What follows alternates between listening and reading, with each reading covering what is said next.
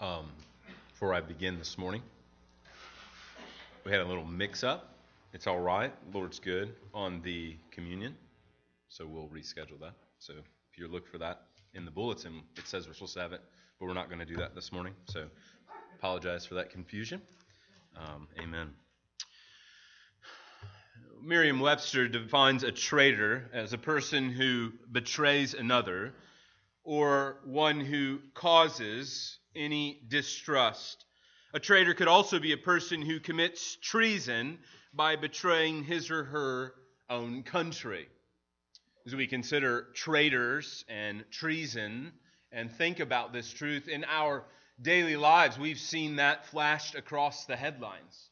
Uh, there's not many weeks that go by that we don't hear of stories about WikiLeaks and their latest leaking of classified CIA documents, or of Julian Assange, and or of Snowden, or of Chelsea Manning. We hear of stories of traitors, and we get a sense of vitriol, a sense of hatred. Uh, we have something that sort of boils up in our hearts and in our stomachs. We can feel it. A sense of hatred that toward these individuals as they have betrayed their own country. They have actually not only betrayed their own country, but have also caused others to be harmed by leaking classified documents. Perhaps secret or undercover agents are exposed and, and therefore are vulnerable to threats of, of, of death.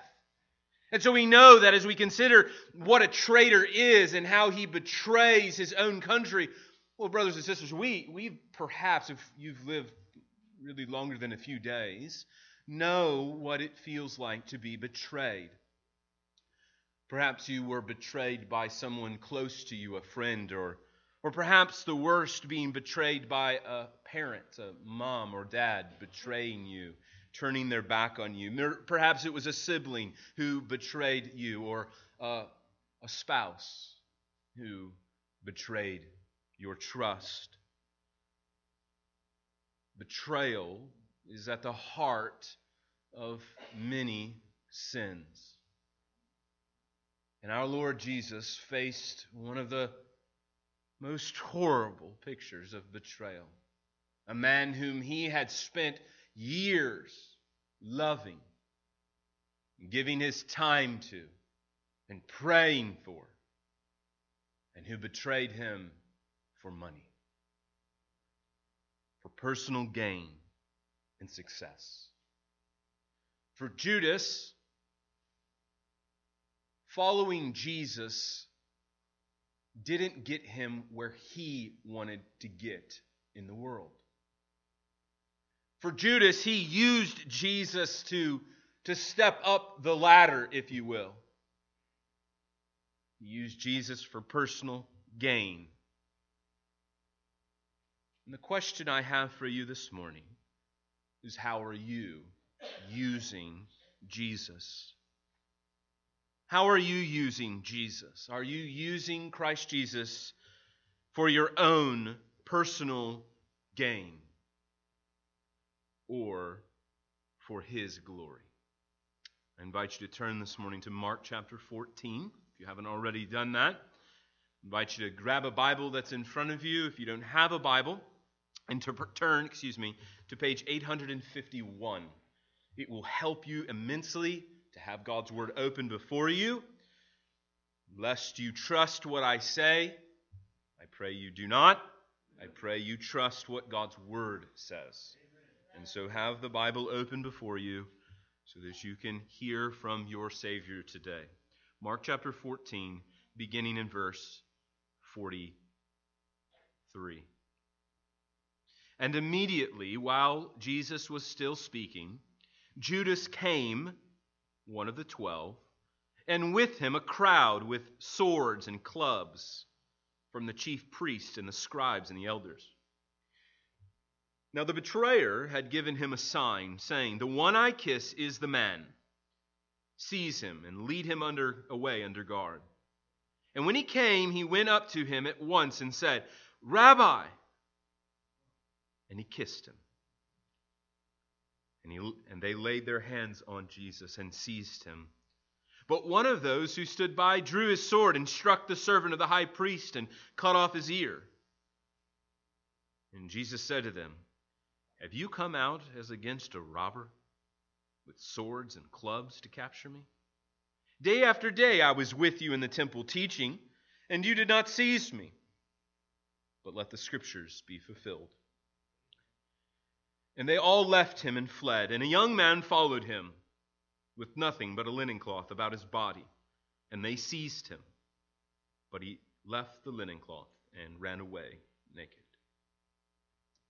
Well, as we consider this passage this morning, um, we need to think about the context in which it sits. Now, if you've been walking through this, you understand that this is that dreadful night of Gethsemane. This is just literally minutes after Jesus has prayed in the garden. He has sweat the drops of blood. He has been in great agony as he contemplates the cross, as he contemplates God's wrath that is going to be poured out upon him on the cross of Christ. He is overwhelmed and discouraged in his disciples. And if you remember last week, he went to those disciples three times and he found them sleeping each time. They were taking a little load off, they were taking a nap. It was a long day. They had celebrated the Passover, they had made preparation for the Passover, then celebrated it. In John, it takes up uh, uh, five chapters. That night was full of activities. There was a lot going on from the woman who came and, and broke that alabaster flask and, and anointed Jesus' head with oil to, to the, the Lord's Supper and, and then the garden and the, the singing of psalms and all the, the grand things. The disciples were tired. They were, their flesh was weak, Jesus says, and they were ready just to go home and call it a day. But for Jesus, it was only the beginning.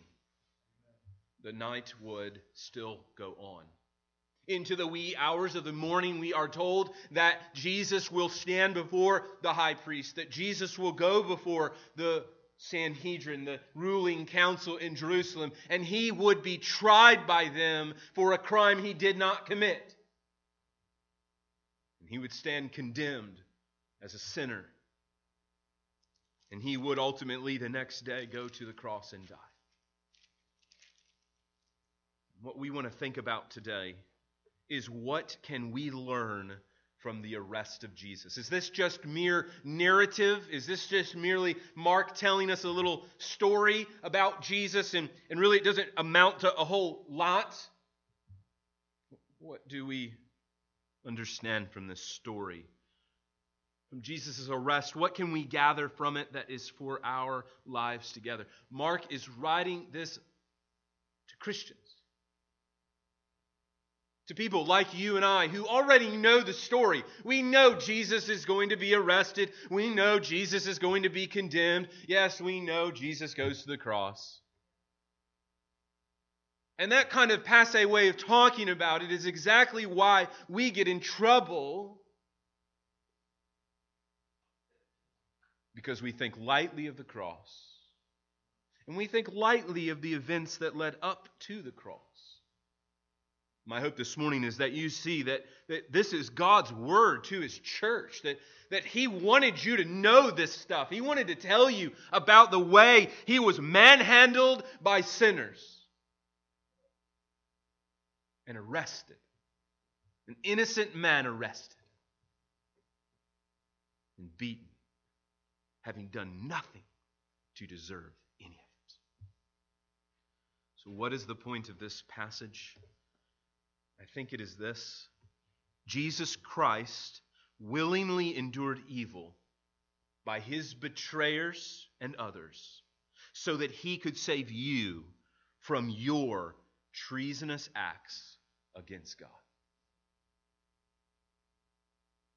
Jesus Christ willingly endured evil at the hands of his betrayer and at the hands of sinful and wicked men, so that you and I could be freed, saved from our treasonous attacks, our rebellious attacks against God. And so this morning presents really two main themes I want us to consider. First, First, the wickedness of the human heart. And second, the willingness of Jesus to endure evil by sinners and for sinners. First, the wickedness of the human heart. Secondly, the willingness of Jesus Christ to endure evil by sinners and for sinners. As we take up this passage, as we think about what is happening in here, we are struck, I hope, by the wickedness of these men. First, we see the wickedness displayed in Judas. Now, we have been told about this event. We have already kind of been warned that it's going to happen. We're not surprised by it. We're not like, wow, we didn't expect that from Judas, right? Why? Well, as you go all the way back to the beginning of the gospel, from the very beginning, Mark identifies Judas as the one who will betray Jesus or the one who betrayed Jesus, right? Uh, what, what an epithet, right, to put on the tombstone, right? betrayer of Jesus. That's what he's known for, as we've already mentioned. Uh, just imagine for the last 2,000 years, Judas has been talked about as the betrayer. That's his legacy. And we considered in a few weeks ago about leaving a lasting legacy and the kind of legacy that that woman left as opposed to Judas. And you can just, if you have your Bibles open, let's look back over at verse 10 chapter 14 and verse 10. Mark tells us then Judas Iscariot, again, Judas was a popular name, so we're just kind of kind of identifying not not that Judas, that Judas, uh, and so he's just clarifying Judas Iscariot, and then look, who was one of the twelve. And we see that same sort of language used over in verse 43. Judas came one of the twelve. Mark wants you to make sure you understand and get it clear that this was not an outliner, this was not an outsider, this wasn't something that was coming from outside the camp, if you will. No, this is someone from within the camp. This is someone who, who knew Jesus. This is someone who shared meals with Jesus. This is someone who slept with Jesus. Now, you know, they didn't they didn't every time Jesus traveled, he didn't go down to the hotel in town and, and, and, you know get his own room by himself and you know kind of live in seclusion. No he lived and he slept he ate with his disciples. For three and a half years he lived with judas. And we're going to consider in a moment what that all means from a glorious uh, divine perspective of jesus that he, he knew it but yet he let him in. He let the enemy into the camp and he became the enemy for the enemy. So we see Judas here is identified as one of the 12. We need to understand that, look, this guy was close to Jesus. He heard all the sermons, he heard all the prayers, he heard it all. He, he was there with Jesus. He, he didn't miss any Wednesday night Bible study or Sunday you know, prayer meetings. He didn't miss any of those things. He was at them all. He was the guy that was there, and he was involved. And we're told in the other Gospels that, that Judas was allowed to keep the money. I mean, think about this. Jesus knew this guy was a traitor, but yet let him keep the money. And we're told by the other gospel writers that it was because he loved money and why he kept the money. We're told down in verse 17 uh, by Jesus that that it'll be one of the twelve. He tells them just uh, hours before the event happens, he says, Look, here's the deal. One of you is going to betray me. Not one of you in the room. And there was probably gathered in that, in that house many people. As we saw, the woman came in. There was people serving. It was a it was a party. There was a lot of folks there, but the 12 were there with Jesus at the table, and Jesus says, "Look, it's not someone out there. It's someone right here, right here with me." eating with me, sharing a meal with me. And, and, brothers and sisters, we, we understand the intimacy of eating meals with people. That's why when you go to a restaurant, you don't ask to sit with strangers, right? You ever been to those restaurants before where they like sit you with strangers? It's like weird and awkward. Like, I don't know you. I don't want to sit and eat with you. Um, but we understand there's an intimacy, right, in sharing a meal with someone. Well, so it was in this culture, but probably so much more than in, even in our own. To share a meal, to break bread with somebody, was akin to opening your life to them and showing love to them, that you cared for them. And we see Jesus is, is bringing this man near to him. But we also see that it causes Jesus great sorrow. It would be dangerous to make light of Judas's betrayal to brush it off as it was really no big deal. Jesus is Superman, after all. He's the man of steel, he can handle it. He's God. No, friends, this betrayal dug just as deep as a betrayal and so much more. A man whom Jesus invested in and cared for. And we're told that, that he came to Jesus. And, and, as we look back over here at verse 44, look at the events. Mark tells us what's going to happen. He says, Now the betrayer had given them a sign, saying, The one I kiss is the man. Kiss. Phileo. That word that, that's usually translated love. This wasn't just a, a little, little peck. This was an intimate, brotherly kiss. This was an embrace. Judas says, I'm going to embrace him. I'm going to grab him and I'm going to kiss him. Oh, friends, there was hell in that kiss. As he dug the knife in Jesus, as he would use this, it is marvelous to consider what Jesus endured and what wickedness. But ultimately, what we understand is that Judas bailed. Because for Judas, he was following Jesus to gain something. He was following Jesus for personal gain. And what he found out as he began to hear these sermons about dying to yourself and denying yourself and about taking up your cross, Judas began to like look around and say, "Hey, this isn't for me. I, was about making money here. I thought I thought the kingdom of God was like coming literally, and I thought you were gonna get rally the troops and the angels were gonna come down and, and we were you were gonna usher in a new kingdom, and I could, you know, kind of maybe be in charge of the treasury of this new kingdom. What Judas discovered is that following Jesus, in fact, is costly. Following Jesus requires you to deny everything you want in life for his glory. And so Judas says, Look, I'm going to try to get out while the getting's good.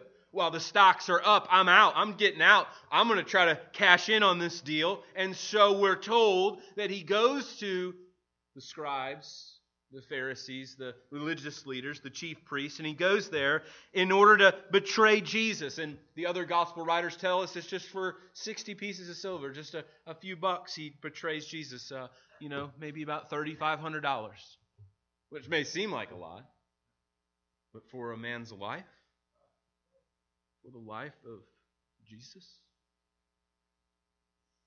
not only do we see the wickedness displayed here in Judas, but do we not see it also in the religious leaders? Mark tells us that a crowd came. It wasn't just a few officers came come down there.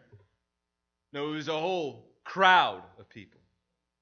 But not just a crowd of people, a crowd of people with swords and clubs. Like they were going out to capture a, a warrior like they were going out to defeat a, a, a valiant, valiant king. It was just Jesus and a couple of disciples and a half clothed man out there.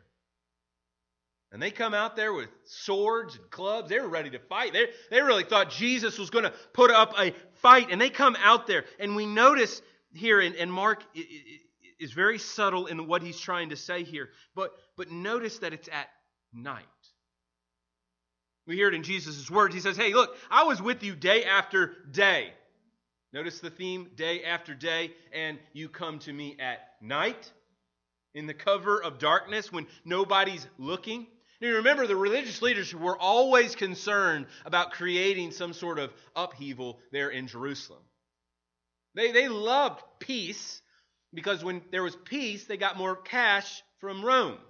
But when there was unsettled, when things were a little, little crazy, all Rome withheld money. And so we see that, that it was day after day, and they came at night. And Luke tells us this When I was with you, Jesus right, says this in Luke 22, parallel to this passage. When I was with you day after day in the temple, you did not lay hands on me, but this is your hour and the power of darkness. It's your time to shine, he says. It's your hour. And he comes, and they come, and they take Jesus away. The language here is so hard. The language here is so harsh and, and, and evil and wicked. Look at it. Look, they didn't just come and say, "Hey, Jesus, we, we want to have a conversation. You know, come down to the precinct with us. You know, we just want to we just want to sit around and drink a cup of coffee and chat." No, Judas says, "Seize him." Seize him, grab him, some of your translations may say arrest. Uh, most scholars I read, they said that's just not enough. You know, we have in our mind, you know, like peaceful, like cuffs behind the back, you know, get in the get in the car and go down to. No, no, this is this is violent. This is this is this. They they tackle Jesus. They grab hold of him. They seize him and they lead him away.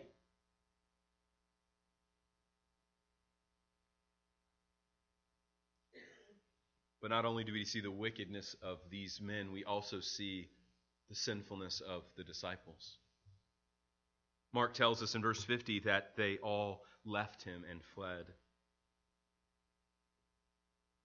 These same disciples, who in verse 31 say emphatically, If I must die with you, I will not deny you. And they all said the same. They were ready to die with Jesus, but here they are running like little girls, scared. They thought they could stand in the midst of trial. They thought they could stand, but what they discovered was that their hearts were weak. And Jesus warned them of this. He says, You're all going to fall away. That I will strike the shepherd, and the sheep will scatter. You will all fall away. Or as we heard in Psalm 88 18, you have caused my beloved and my friends to shun me. They shunned him. They, they didn't want him anymore. They said, No, I, I'm not riding with this guy anymore. I'm not willing to die with this guy.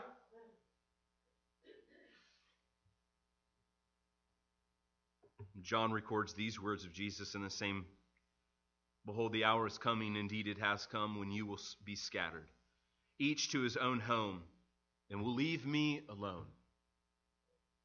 Yet I'm not alone, for my Father is with me the Lord Jesus faced such sorrow. And one thing we understand, not only from this passage but others, is that the depravity of the human heart is universal.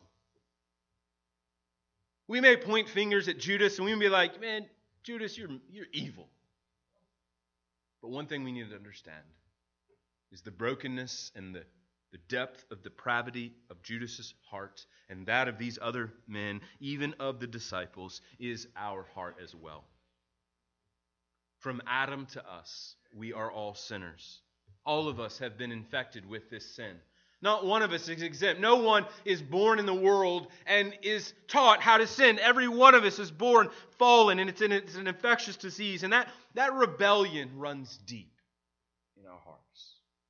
Now, someone may ask, well, does that mean that we are all just as evil as we can be? No. There are many good people in the world but we need to qualify what we mean by good. No, we're not as evil as we could be, but all our actions, the Bible says, are tainted by sin. All of our actions are tainted by sin. And what is so glorious in this passage is that God uses this evil to bring about his purposes of redemption.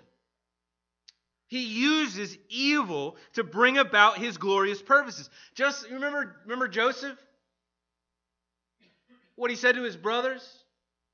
He says, Yo, you all wanted to hurt me. You meant this for evil, but God meant it for good and saved an entire nation because of your wicked acts. Jesus here is not a mere pawn. This isn't some accident. This is glorious. And, friends, what we need to see in this passage is to remind ourselves of the wickedness of human sin, the wickedness of our own hearts, that we should be reminded of what we were saved from. This is why Paul often in the New Testament letters will begin by just reminding, in case you forgot, uh, how sinful you once were. For you were once hostile in mind, he says in Colossians 1 23. You were hostile in mind doing evil deeds. That, that's what you were. Like he's like, I, I mean, I there's no other way I can clean that up for you. No other way I can clarify that for you. You were wicked and evil. He says, and not just you. In First Timothy, he says, Man, I'm like, I am the worst of sinners. I am a wicked man, he says. And we are so often tempted to clean ourselves up, justify ourselves explain our sin away. Uh, you know, it was the circumstances. You, you just don't understand. No, Jesus understands. He was there in the midst of these hours of temptation. He knows what temptation is like. And temptation is never an excuse to sin. And I just wonder are you also tempted, like Judas, to follow Jesus for selfish gain?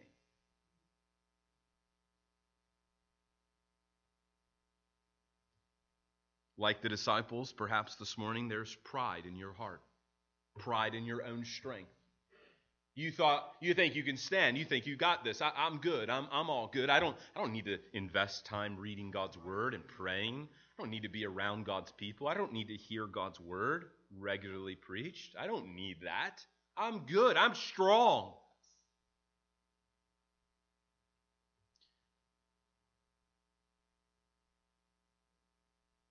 Are you? This is why we see so clearly the exhortation of Jesus again. Watch and pray, he says. It reminds us also that we are to be charitable towards those who stumble. The disciples stumbled. They tripped. They fell. They fled.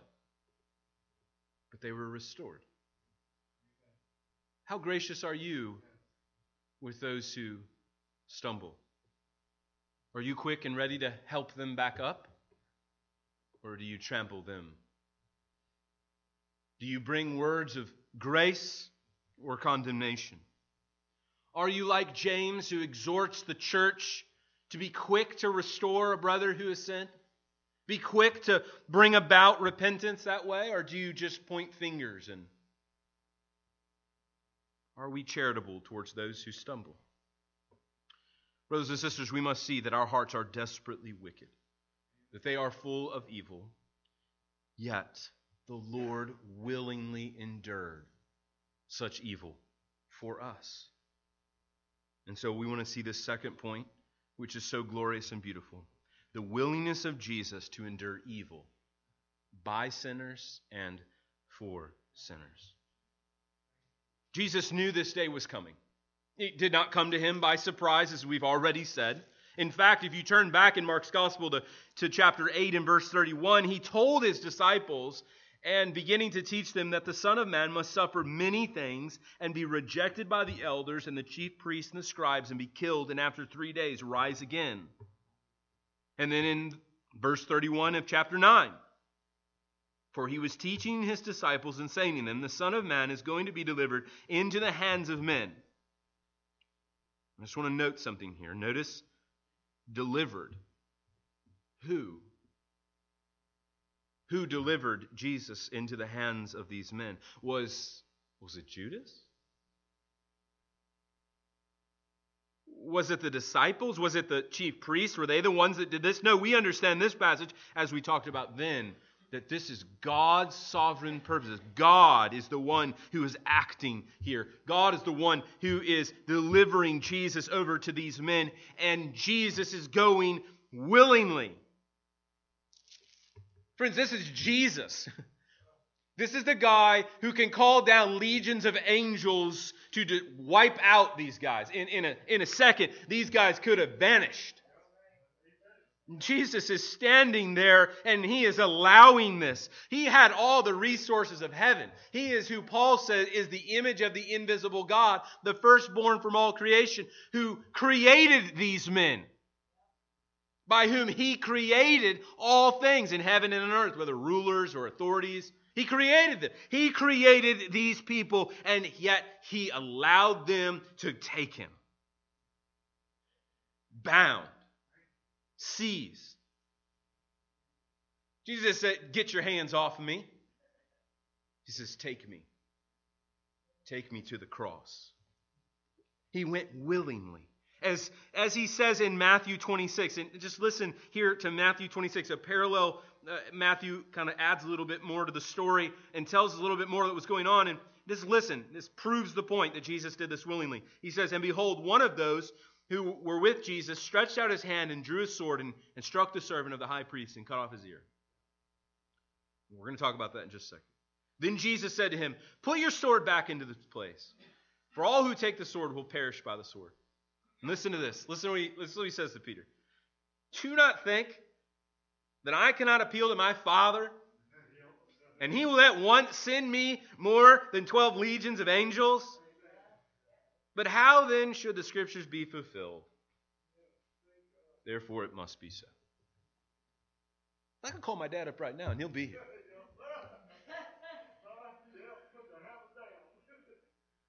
But he doesn't. He goes willingly. He is seized and arrested innocently. Did nothing wrong to deserve such, such attacks, such blows. Who does such a thing? We see Jesus willingly submitting to the Father's will, do we not? Remember, Jesus prayed back up there in the Garden of Gethsemane just moments before he prayed, Father, if, if, if there's any other way, let's, let's do that now. But then he says, No, no, no, let's continue. Let your will be done and not mine. Your will, Lord. Father in heaven, I want your will to be done. I don't and as he says here in verse 49, but let the scriptures be fulfilled. Jesus willingly submits to the Father's purposes. You know, you know, think about that today. If you want to think more about this passage, maybe have a discussion. What does it mean? How, how, do, how, do, how do I grasp to know this God? Allow this to be a means to know God more as you think about the Son willingly submitting to the Father and what that means and, and how that speaks to who God is and the beauty of God. The author of Hebrews writes, looking to Jesus, look to Jesus, he says, the founder and perfecter of our faith, who for the joy that was set before him endured the cross, despising the shame, and is seated at the right hand of the throne of God. He endured the cross. He knew what he willingly went. And what we see here also is that Jesus was treated as a common criminal.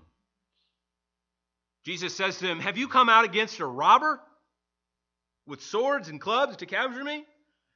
Like, You got the whole posse down here. What's the deal? Uh, other translations use criminal instead of robber, which is a better understanding of the word uh, criminal.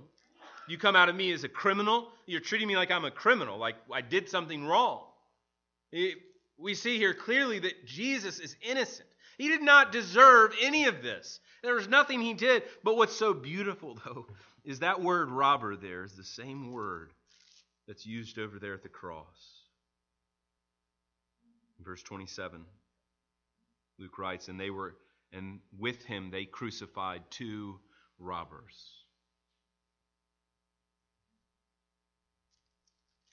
Jesus was punished as if he had done something deserving it, as if he had merited the kind of shame and death that these other criminals received, who did, as best we know, deserve to be on the cross.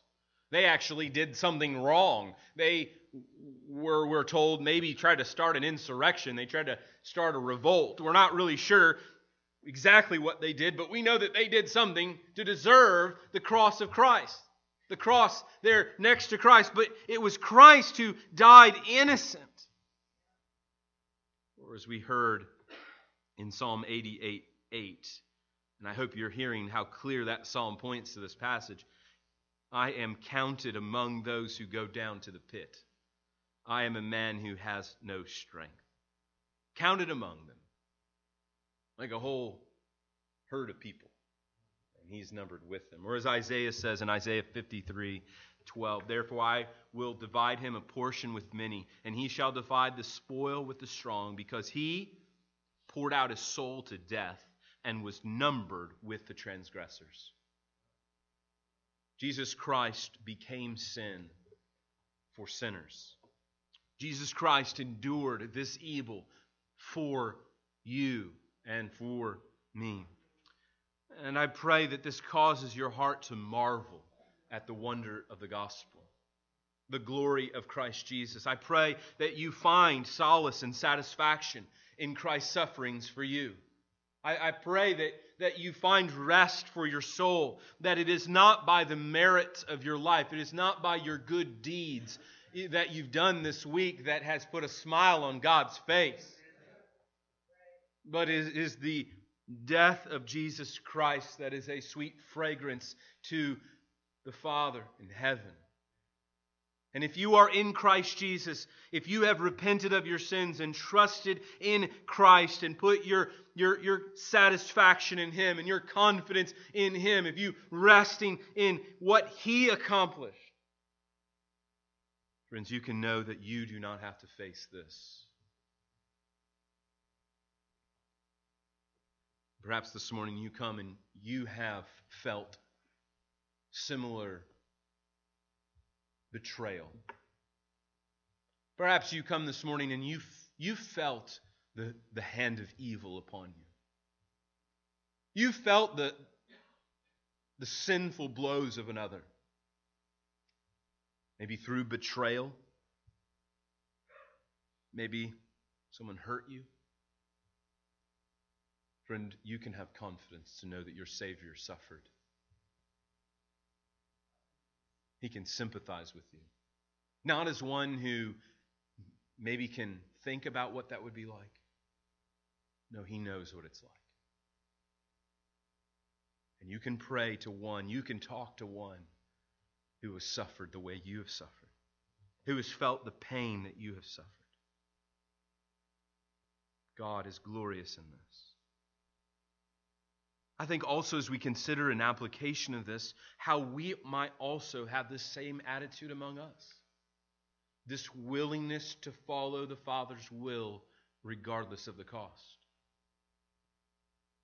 The willingness to submit to God's sovereign purposes. Oh, we see clearly in this passage that God is sovereign. Jesus is, is the one in control. These men came and arrested Jesus, but, but as we've already seen, Jesus was in control. He allowed it to happen. What is there perhaps in your life that you need to merely allow? To say, you know what, God, I'm going to stop fighting you. You have brought me into this path. You have brought me into this wilderness so that I may trust you. So that I may find that you are all I need. I, I don't need all this other stuff. I just need you. And so, what perhaps this morning has God brought you into? That you might learn to be like Christ and follow his example in the midst of suffering. Do we trust the Lord when we face difficulty? Do we not think that, that perhaps God has brought us difficulties so that we may trust Him more? Or do you only trust the Lord when, when things are good, when things are easy? Do you not think that we will suffer in this life? The Bible has made it clear that we will. As we consider this passage, as we consider what Christ endured, uh, in conclusion, I want us to think about something. I often exhort us not to sort of read ourselves into the story as Jesus. That is, that we tend to read the Bible as we're the hero of the story. Be like Goliath or something of that, or be like David and the Goliaths and all that kind of crazy stuff. But I want you to think about something. That this man, Jesus, who is in this garden, being seized and arrested and led away to a place of death and torture and torment, well, he will be accused of a crime he did not commit, where he will be tried for a treason that he did not do. that that is really you.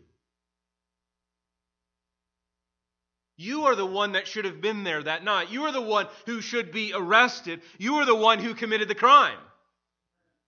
You are the one who deserves the death. You're the one who deserves the betrayal. You're the one for your own sin. But yet Jesus endures this in your place, literally in your place. You deserve to have Satan grab you and take you up before the throne of God and accuse you of crimes you actually committed. And to hear the sentence of death put upon you and your life eternally.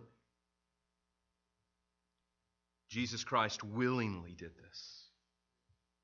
He willingly endured evil so that you could be set free from your crimes. So that your crimes against him would not be counted against you. So that you might have a relationship with him.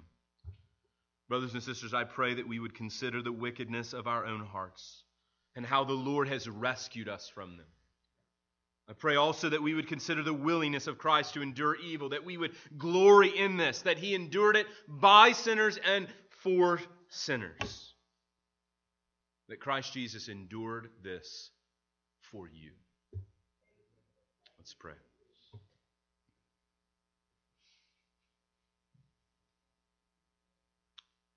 Gracious Father in heaven, it is glorious, oh, so glorious, to consider the depth of your love.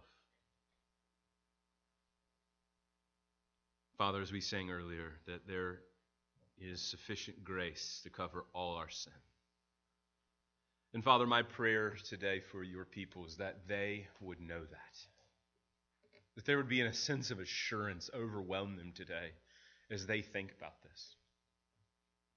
As they consider all of their sin is washed away. What glory that is. Cause our hearts to grow in your knowledge. Help us to bear fruit in our lives for your glory.